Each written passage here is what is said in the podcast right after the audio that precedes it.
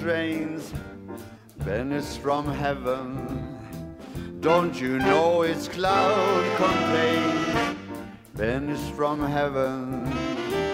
You'll find your fortune falling all over the town. Be sure that your umbrella is upside down. Trade him for a package of sunshine and flowers. If you want the things you love, you must have showers. So when you hear it thunder, don't run under a tree, there'll be pennies from heaven for you and me.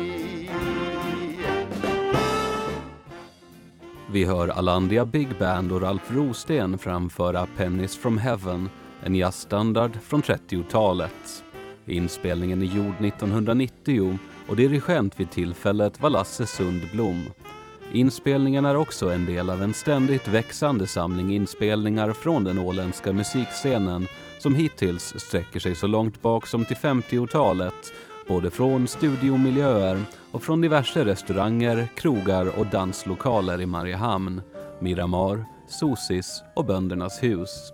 Och det är en del av det åländska kulturarvet som tills nyligen bara funnits kvar i folks minnen och på bortglömda magnetband, men som just Lasse Sundblom för knappt två år sedan återupptäckte och som han sedan dess börjat arbeta för att bevara. Det började så här att jag skulle städa min källare. Och då har jag sparat så mycket i den här stora källaren som vi hade som mus musikmaterial alltihop så jag började bygga upp en, en, liksom en, ett studiomaterial där nere och sen så kom jag till kassetter. Och sen så fick jag titta på allt det här med storbandet med Ralf Rosten som jag hade gjort. Och fick också ut från radion här då, vad heter det, digitala länkar då till, till liksom en CD och så fick jag det till Ralf Rosten då som 1900, 2019 då som, som, eh, som han fick en CD av mig. Då. Och, eh, Eh, då förde jag det till hans dotter. som sa att jag pappa är lite dålig nu men att jag ska föra dit. Och han hade blivit så himla glad över det här så munnen hade gått på honom och att han hade hängt med med alla de här Pennies from Heaven och alla de här låtarna som vi spelade in 1990 här på Ålands Radio. Sen fick jag en eh, kasse med band av Carola. Då, liksom. Och det var det här det började. Och det var, det var då jag började bygga upp pro, pro, pro, program liksom, liksom på det här. Och, och sen så, så sitter jag där och lyssnar. Går igenom de här alla programmen och tittar på kassetter och allting. Och, och konstaterar det här är ju helt fantastiskt. Och sen så kommer jag till Klasse Hägglund. De sitter och spelar och Leif Öhman och sådana här saker. Och Bengt Elling. Och jag blir så helt imponerad. Jag sitter där till halv tre på, på, på lördag natten och bara lyssnar på det här.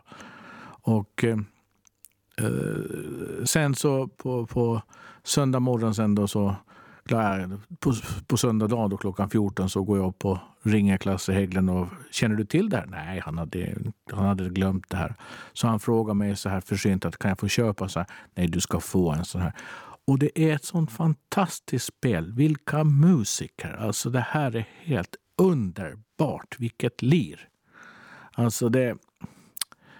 Eh, jag kan inte beskriva det. Och sen blev jag så enormt intresserad av allt det här. Och, ja, så, så var det. Så började det.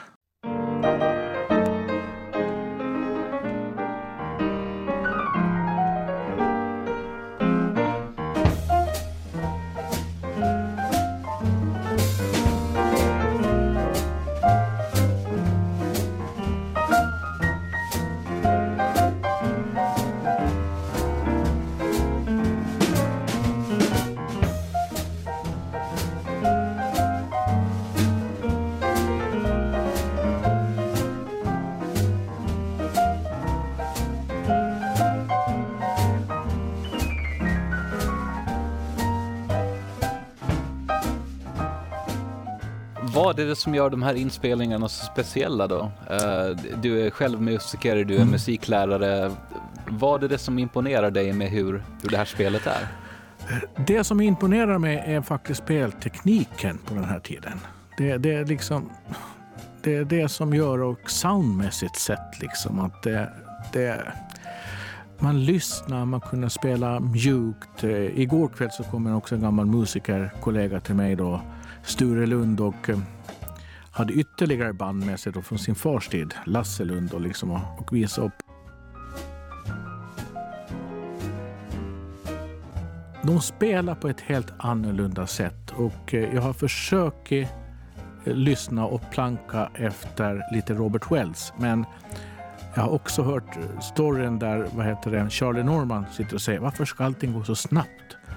Och eh, Robert Wells är tekniskt duktig men Charlie Norman en, en pianist som spelar på ett helt annat sätt. Och då märker jag på de här pianisterna, Klasse Hägglund, alltså det, det är som klass på det så det, det går inte att tala om det.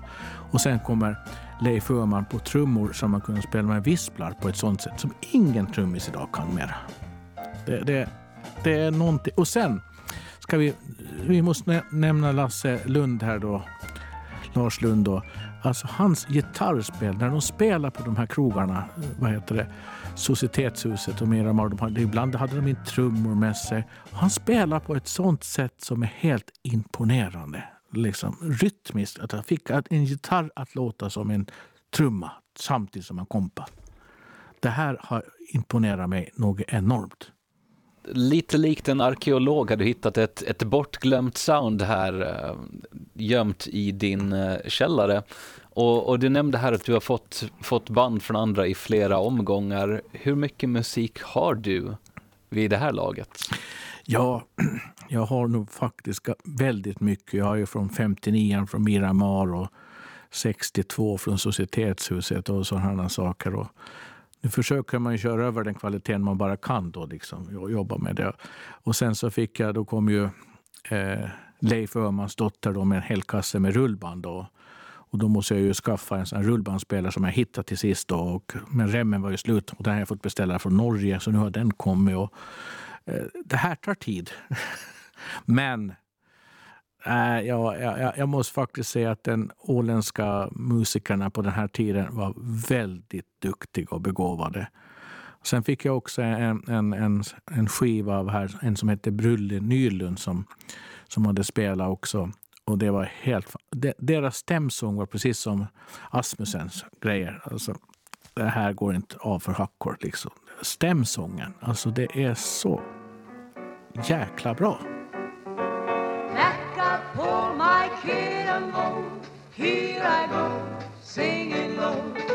Bye bye,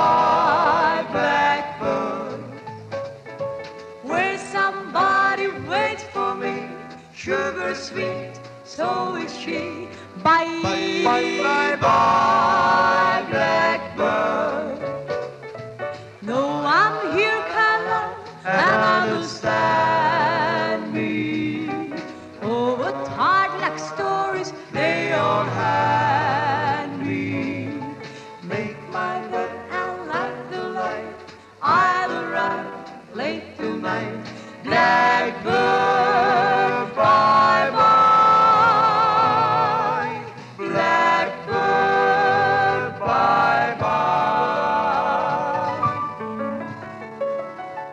om vi pratar så här tidigt 60-tal, Uh, eh, hur såg musikscenen på Åland ut på den här tiden? Uh, var uppträdde man? Vem var det som spelade? Var lärde man sig spela? Gick folk i musikskola på 60-talet? Nej, det, det, det... Man, jag tror att man satt och lyssnade väldigt mycket på varandra. Liksom och, och uh, eh, Eh, krogarna på den här tiden, Miramar och Societetshuset och, liksom, och eh, Böndernas hus. Då. Så man, man, man, man, fick, man fick jobb då och spela där. då. Men man måste ju vara, måste ju vara kunnig. Det, det är ju det som det handlar om. Jag har ju märkt det att liksom, det går inte bara in och spela hur som helst heller. Det är liksom kunskapen. Vad jag också märkte var att, att sångarna som Rafael Kvarnström och sådana saker. Så vilken, vilket läge de sjöng i. Det var helt underbart Alltså var högt. Ja, ja, ja, det, Och allting var så genomförbart. Och då, då liksom, jag fick höra här av min kompis då att ena som spelade dragspel då, så han bodde i Lämland så han cyklade till böndernas hus med dragspelet på cykel, vad heter det, på cykel. Där och, och, och sen så cyklade han hem och då var det vinter en gång och då fick han leda cykeln ända till Lämland. Tänk att man höll på med sånt. Alltså vilket liv. Alltså. Och scenen på den här tiden, man hade inga uh, utrustning och, och, stora ljudanläggningar. Utan nej, det var dragspel och nej. Men man spelade allting. Och Garders kapell då, som fanns då med cello och allt som han spelade. Och så. Det var noter, handskrivet, allting. Det, det, det, alltså det är en sån jäkla musikhistoria, skatt. Vet du. Du var inne här lite tidigare på någonting som du kallade för ett väldigt åländskt sound. Nu för tiden när man är musiker händer det väl lätt att man tittar, man tittar mot Sverige, man tittar mot Storbritannien och man tittar mot, mot USA lite beroende på vad det är för sorts musik man är inne på. Så var det väl även på, på 60-talet, det var ju länge sedan men inte stenåldern på något sätt. Uh, men det här åländska soundet blir jag intresserad av. Mm. Menar du att, att uh, det är någonting som är så vad ska man säga, så utkristalliserat att man kan kalla det för det? Ja, jag skulle nog faktiskt säga det faktiskt. Det är ju så att jag har förstått liksom när jag har börjat forska i det här att till exempel Klasse Hägglund, att de ville ha honom till USA och spela jazz. Så avancerat är det. Och lyssnar man på Klasse Hägglunds grejer så är det så avancerat med det. Och eh, sen fanns det ju basister som kom in och de körde med kontrabas och och, och, eh, ja, och sen hade vi ju Forsberg på gitarr. Och då, nej, vet du, det, det, det, det här gänget som var... Ja, jag måste nog faktiskt ärligt talat säga att eh, vi har nog lite svårt att komma upp i den klassen just nu vad det gäller. Det är sant. Var det mycket jazz just? Det vet jag inte. Det var nog varierande, liksom, men att det var en skön lirarstil. Liksom, som om man lyssnar på Mupparna, som de kallades då. Alltså, de, de hade ju en... Alltså, de spelade så jäkla mjukt. Och, och alla sångare som var med där och så hade en så jäkla högt tonläge och kunna sjunga. Och det var... Ja, jag har blivit så fascinerad över det här.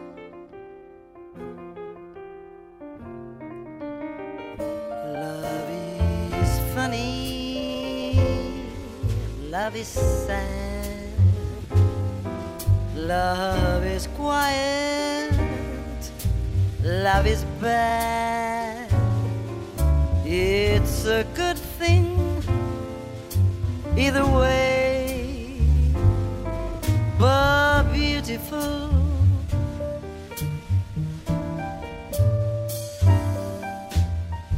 Beautiful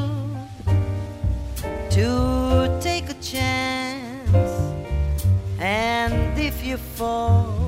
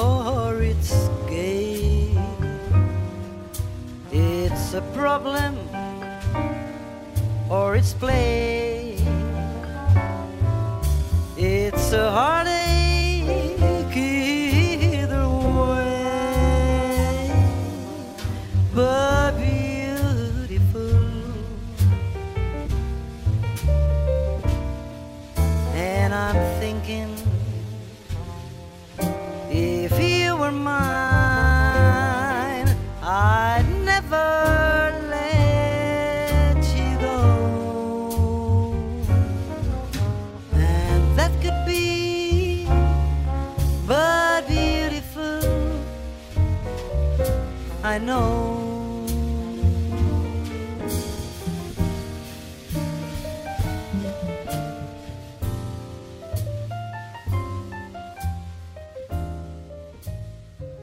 Vem var det som gjorde alla de här inspelningarna till att börja med? Du nämnde att några gjordes här på Ålands Radio på 1990-talet, men de här tidiga från 60-talet, i, i vilket sammanhang har det här blivit inspelat? det måste jag ärligt talat säga att eh, de var nog mycket på radion. För jag hade, Helge Sugren hade ju också nostalgi grejer, sådana saker på den tiden. Men att eh, det spelades nog in enkelt tror jag från Sosis och Mira med eh, mikrofon och sådana saker. Och enkelt. Så kvaliteten ibland är ju inte så bra. Jag vet faktiskt bara att eh, när jag fick material av Carola, då, som Ralf Rosters dotter, då, så, så for han till eh, Skansen och spelade in skivor. Och då gick man in och gjorde den. Alltså, den skivan fick jag, men eh, då märker det här är ju gammalt, och då märker man vilken kvalitet på rösten han hade, men det, resten raspar ju som bara den.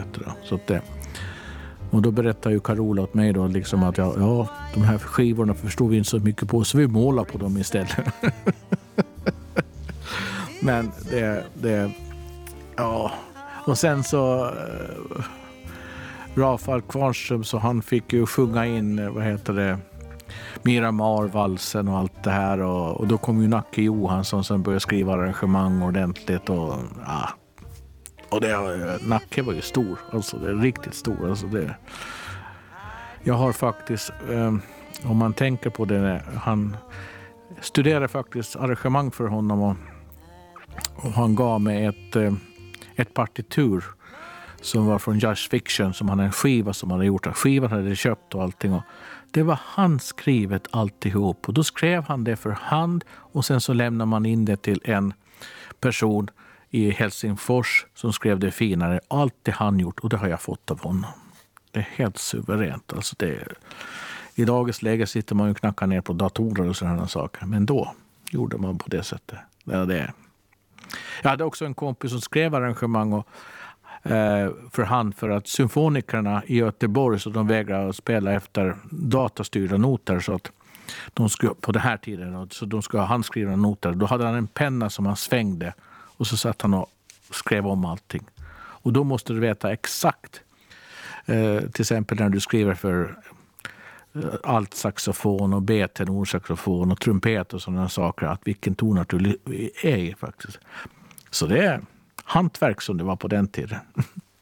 Du nämnde att här fanns ett par krogar som man spelade på. Eh, det är lite insulärt har Åland beskrivits som under de här tiderna. Uh, kände alla de här människorna varandra? Liksom? Var, man, var man bekanta liksom, även utanför musikscenen? Det var man faktiskt. Det, det, det, det stämmer nog. Det. Vet du, du ska veta att 1931 så kom ju Rasmussen hit och tog över Societetshuset och satt fart på hela kulturlivet.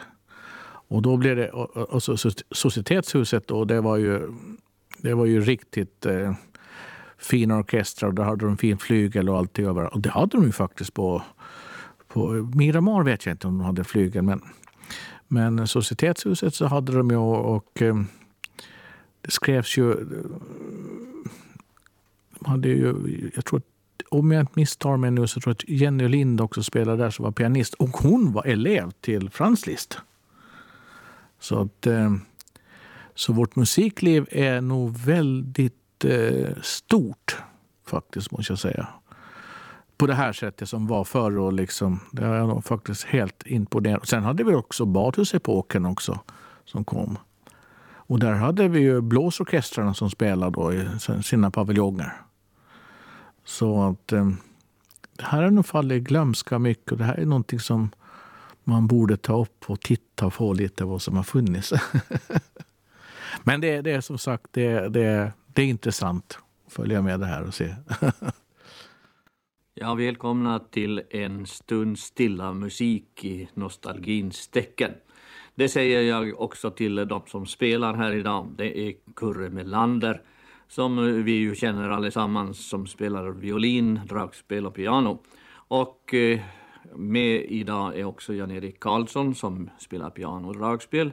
Eh, Lars Lund som spelar gitarr och sjunger och så Bengt Elling som spelar bas. Ja, säg det i toner, denna gamla slager. Kurre, den eh, lever ännu fortfarande den här biten? Jo, alltså det är ju ett, man har ju möjligheter att uttrycka sig på många sätt och när man får göra det i toner så behöver man ju inte tala. Ja, och du spelar hellre än du pratar då? Ja, det är ett, ett sätt att uttrycka sig på tycker jag. Och det, de här, det här gänget som du spelar numera med, eh, ni håller er mycket till sån här lite äldre musik? Ja, du vet, vi spelar här på, på gamla Miran, vi spelar väl en åtta år och vi, vi är gamla kompisar. Och sen blev det ju Sosis, eh, revs ju bort, vi spelade där sista kvällen. Och sen hängde vi på Nautical på lördagskvällarna. Nu var vi ju tvungna att, att börja åka här på, på Ålands hav fram och tillbaka mellan Stockholm för att eh, det går väl inte att sluta helt och hållet. Så ni fortsätter nu med att eh, spela på Böljan blå? På något sätt har det skett en renässans inom det här, de där plankorna och, elorgarna och, och de här förstärkarburkarna de kom, det var ju bara gammalt skräp det här som vi spelar men idag kallar man ju det med eh, det har, de har hittat på ett fint ord som heter nostalgi och det, allt som, man, som är gammalt är ju nostalgi idag så det är bara att spela och försöka. Ja, och det är populärt då ombord? Ja, båten är stor och det är många, många det finns ju en, en akter och en för på båten. Vi brukar spela i fören och då samlas de som vill höra nostalgi där och de andra är väl i akten då. Ja, och eh, radiolyssnarna idag ska då alltså bjudas på nostalgi. Vi hör ett klipp ur ett av Helge Sölgens musikprogram gjort på den tiden då Ålands Radio fortfarande var Radio Åland. Många av de musiker som hörs på de inspelningar Lasse Sundblom nu arbetar för att föreviga har gått ur tiden, likt de krogar de uppträdde på. Men några finns fortfarande med oss. Tidigare i år bjöd jag in Lasse Lund och Jan-Erik Karlsson till vår studio för att höra hur det känns att deras musik än en gång tas upp i rampljuset och vad de minns från den tiden. Ja, jag började spela 52 på Böndernas hus. Då hette vi Södergrabbarna. Och då var Runar Lemqvist med och spelade dragspel. Och Leif Lindvall på trummor. Sen så han var med ett par år bara, så började Jan-Erik kom istället för Runar Lundqvist i Böndernas. Eller hur, Jonke? Ja, kan jag fortsätta? Ja. ja. Ja, jag heter Jan-Erik Karlsson, född i Lämland, Grannboda. Och började spela då, om vi tar krogspelningar, så började det 55 tror jag det var på Böndernas hus. Och senare, någon gång på 60-talet, 62 kanske, på Miramar. Och sen senare också på Nautical Club i många år och diverse andra spelningar. Då. Också på Färja till slut. Ni, eh, ni började 1952. Vad spelade Skördegrabbarna för musik? Ja, det var dansmusik på Böndernas då tre kvällar i veckan som vi spelade. Det var dans tre kvällar i veckan där. För våra yngre lyssnare, inklusive mig själv som, som aldrig såg Böndernas hus. Eh, berätta lite om, om själva platsen. Var låg den? Hur såg det ut där inne? Ja, den, det låg ovanför bussplan. Andra våningen är en lång smal restaurang där. Ett slag så döpte de om det till Grand Hotel till och med. Men i folkmun så var det nog bara Böndernas hus i alla fall. Och det var lite så att där navigatörerna gick så dit kom flickorna. Och så var det, så det bytte lite mellan Milamar och böndernas mest, inte, inte så mycket med såsis. Som det var dans, som folk samlas. Sen var det 1900, 1965 tror jag att det var, 64 tror jag att det var, som Linda Ross ringde och ville ha mig till Miramar. Och där vart jag spela med Kurre Melander och Sven, Svante Jansson och Kei Roman på bas. Kurre och Svante spelade dragspel. Och där var det ju dans alla kvällar på sommaren. Så det var lite jobbigt. Jobba på dagarna med annat sen när det var dans alla kvällar. Hade ni alla andra jobb eller var det någon av er som, som levde på att spela? Ja, nu hade vi alla andra jobb och tillika. Jonke höll väl på med jordbruk? Eller hur Jonke? Ja, det höll jag på med. Jordbruk och skogsbruk i 70 år har jag nog jobbat med det. när jag, när jag började spela, jag vet inte vilken ålder, så hade vi en, en så kallad tramporgel hemma. Det var där jag började. Sen någon gång i ja, 15-16 års åldern blev det dragspel. Och senare kom jag också, började jag på piano någon gång på 60-talet. Och, och när, så länge vi var tre sedan Kurre, Kurre Melander var med så spelade jag ganska mycket kontrabas. Var lärde ni er spela? Det fanns väl ingen musikskola här på den tiden? Jag, jag är helt självlärd. Jag har aldrig fått någon kurs i någonting. Jag använde ganska mycket litteratur, men det var ju rent tekniskt. Nej, det var nog bara hemmalärt. Lite fusk. Så um, om, om man tar en, en kväll på Böndernas hus eller Miramar, hur, uh, hur såg det ut? När, när började ni spela? När började det komma folk? När slog man upp dörrarna? Ja, vi började vanligtvis halv nio-tiden på bägge ställen vill jag minnas.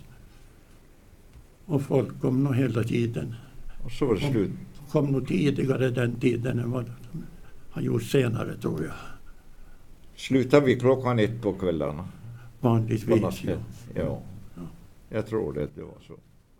Ni säger att, att uh, ni var mer eller mindre samma gäng som alltid spelade där, även om det var, var tre kvällar i veckan eller alla kvällar i veckan. Uh, hur, hur såg en, en spelning ut? Visste ni från början vad ni skulle spela för musik eller, uh, eller tog ni det på känsla medan kvällen, kvällen gick?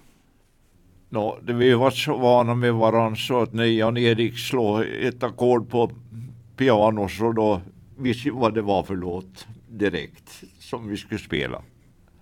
Det gick till lite så. Vi behövde inte resonera med varandra vilken låt det skulle bli. Det vi spelade, ja, vad ska jag säga, det var det var nog känd musik så att säga.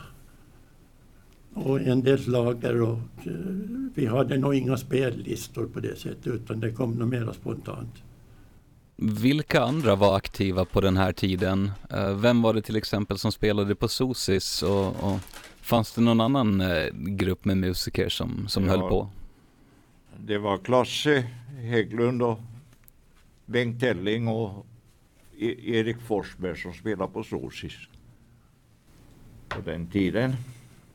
Ja, när jag började då 55 så då tror jag att Nacka Johansson var på Sosis. Men sen flyttade han till Miramar och, och där fanns, ja vad fanns Sagge Andersson och Ralf Rosten tror jag var på bägge ställen och spelade. Det är lite svårt att minnas. Kände ni alla varandra? Jo, det gjorde vi nog. Jag tror förresten när jag nämner det att Rafael Kvarnström var på Miramar när jag började. Han som sedermera sjöng i Miramarvalsen och så vidare. Den spelades alltid.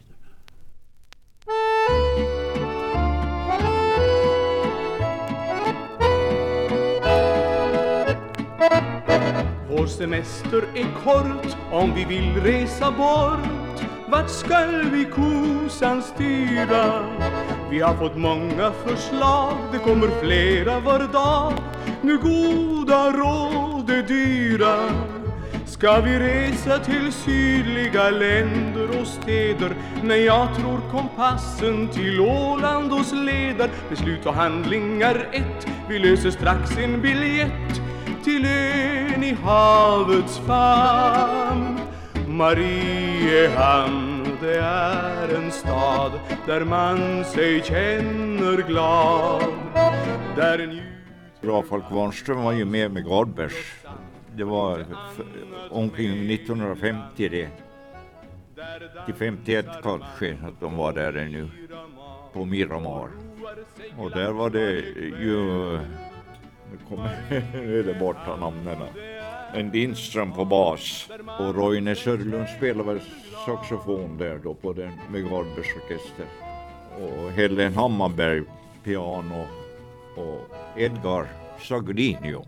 Det var före min I Gardbers orkester. Det. det var före min tid det där. Va? Det var före min tid det där. Ja. Så den här musikscenen där det finns, eh, det finns tre ställen i Mariehamn eh, där man spelar, om nu inte varje kväll på sommaren, så i alla fall några kvällar i veckan. Fanns den också när ni själva växte upp? Eller vet ni, vet ni när man började ha ett, ett musikliv, ett nöjesutbud på det här sättet? Fanns det ett, ett musikliv på samma sätt i, i Mariehamn innan ni började spela? Det kan inte jag svara på. Jag, jag kom från landet och visste mycket lite om stan. Det, det var ungdomslokalerna naturligtvis. Det var ju där de första offentliga spelningarna blev till så att säga. Och när jag började då så var det ju mycket enkelt. Det var, det var ofta programfester då och en timmes dans efteråt. Och där satt man då som en ensam dragspelare och, och spelade dans en timme eller lite mer. Det är det som jag minns från den tidigaste tiden. Var lyssnade ni på musik på den här tiden? Det fanns en, en del som spelades nu ute i kommunerna då på ungdomsgårdarna. Um, men hade ni radio? Köpte ni skivor? Det var nog enbart radio för min nå, del. Nu var det väl mest ifrån radion man fick hörde det. Och vad lyssnade ni helst på? Ja, det minns jag faktiskt inte om det var något särskilt. Det, var ju inte så stort utbud i radion heller.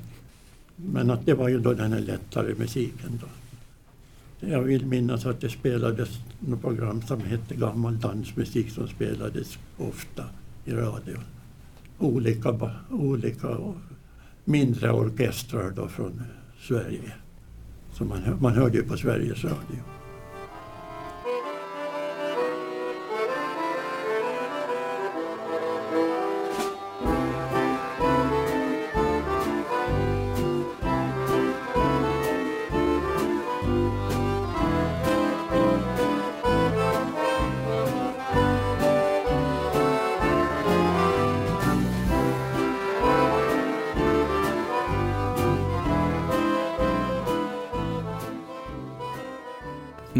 Nyligen så har Lasse Sundblom hittat mycket gamla inspelningar, en del eh, till och med från den här tiden, från 50 och 60-talet, men också lite sånt som är inspelat senare. Um, har ni båda lyssnat på de här inspelningarna?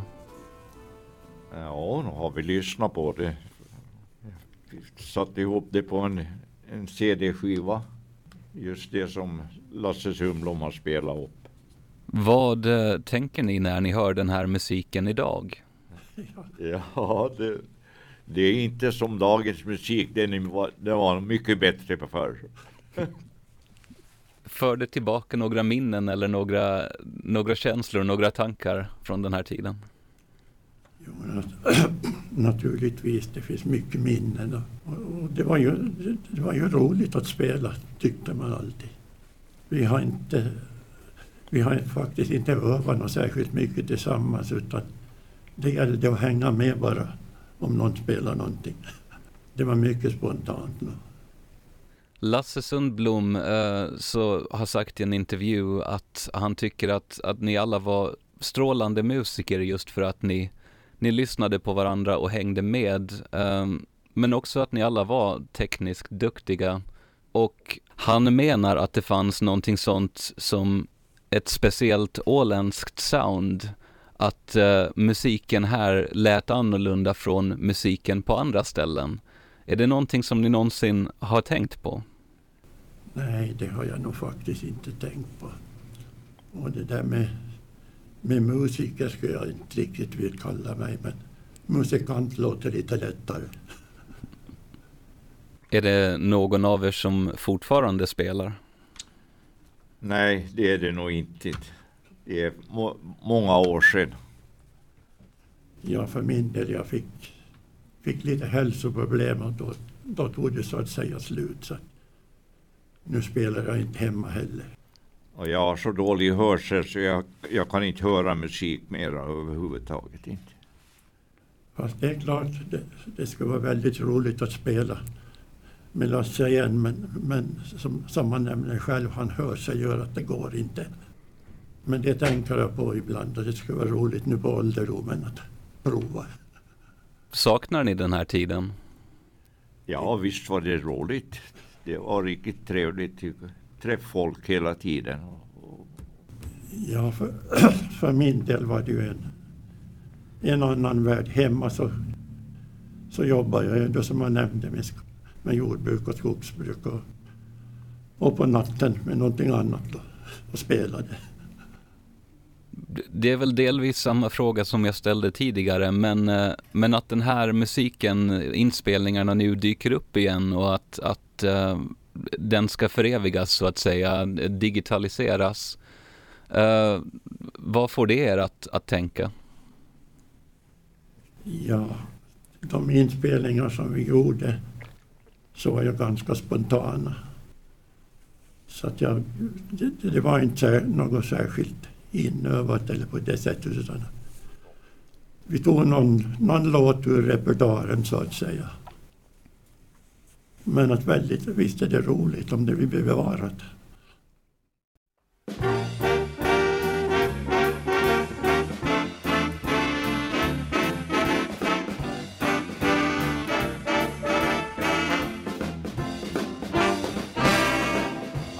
Love to get you on a slow of the China. all to myself alone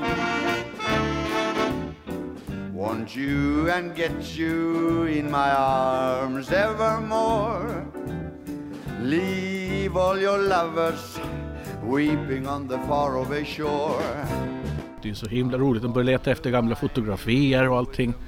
Och en, när jag var hem till Leif Storkärr så visade han orkesterdräkten som de hade. Och eh, Jack Mattsson spelade med dem en hel vinter berättade han. Och Jack Mattsson vägrade sätta in skjortan under byxorna. Så det Erlandssonskan som var hovmästarinna, det var inte alls så glad på honom.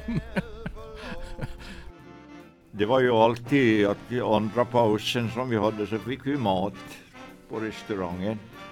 Det hör till.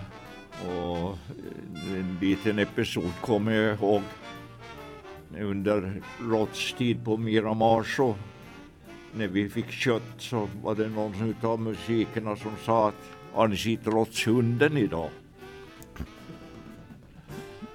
Jag satt som ensam spelare på dragspelare då efter ett program. Ja, det var förresten riksspelmannen Jon-Erik Öst från Sverige som var här. Och gamla program på konsert på ungdomslokalen. Och jag blev kallad dit för att eh, spela en timmes dansmusik då. Och jag hade väl spelat några låtar de satt en stol då på scenen och där fick man sitta framför draperiet så att säga.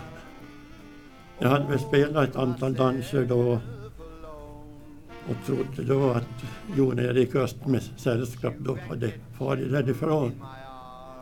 Så jag spelade hans vals, den här fiolen min som fortfarande spelas, kanske lite mer än en dussin vals.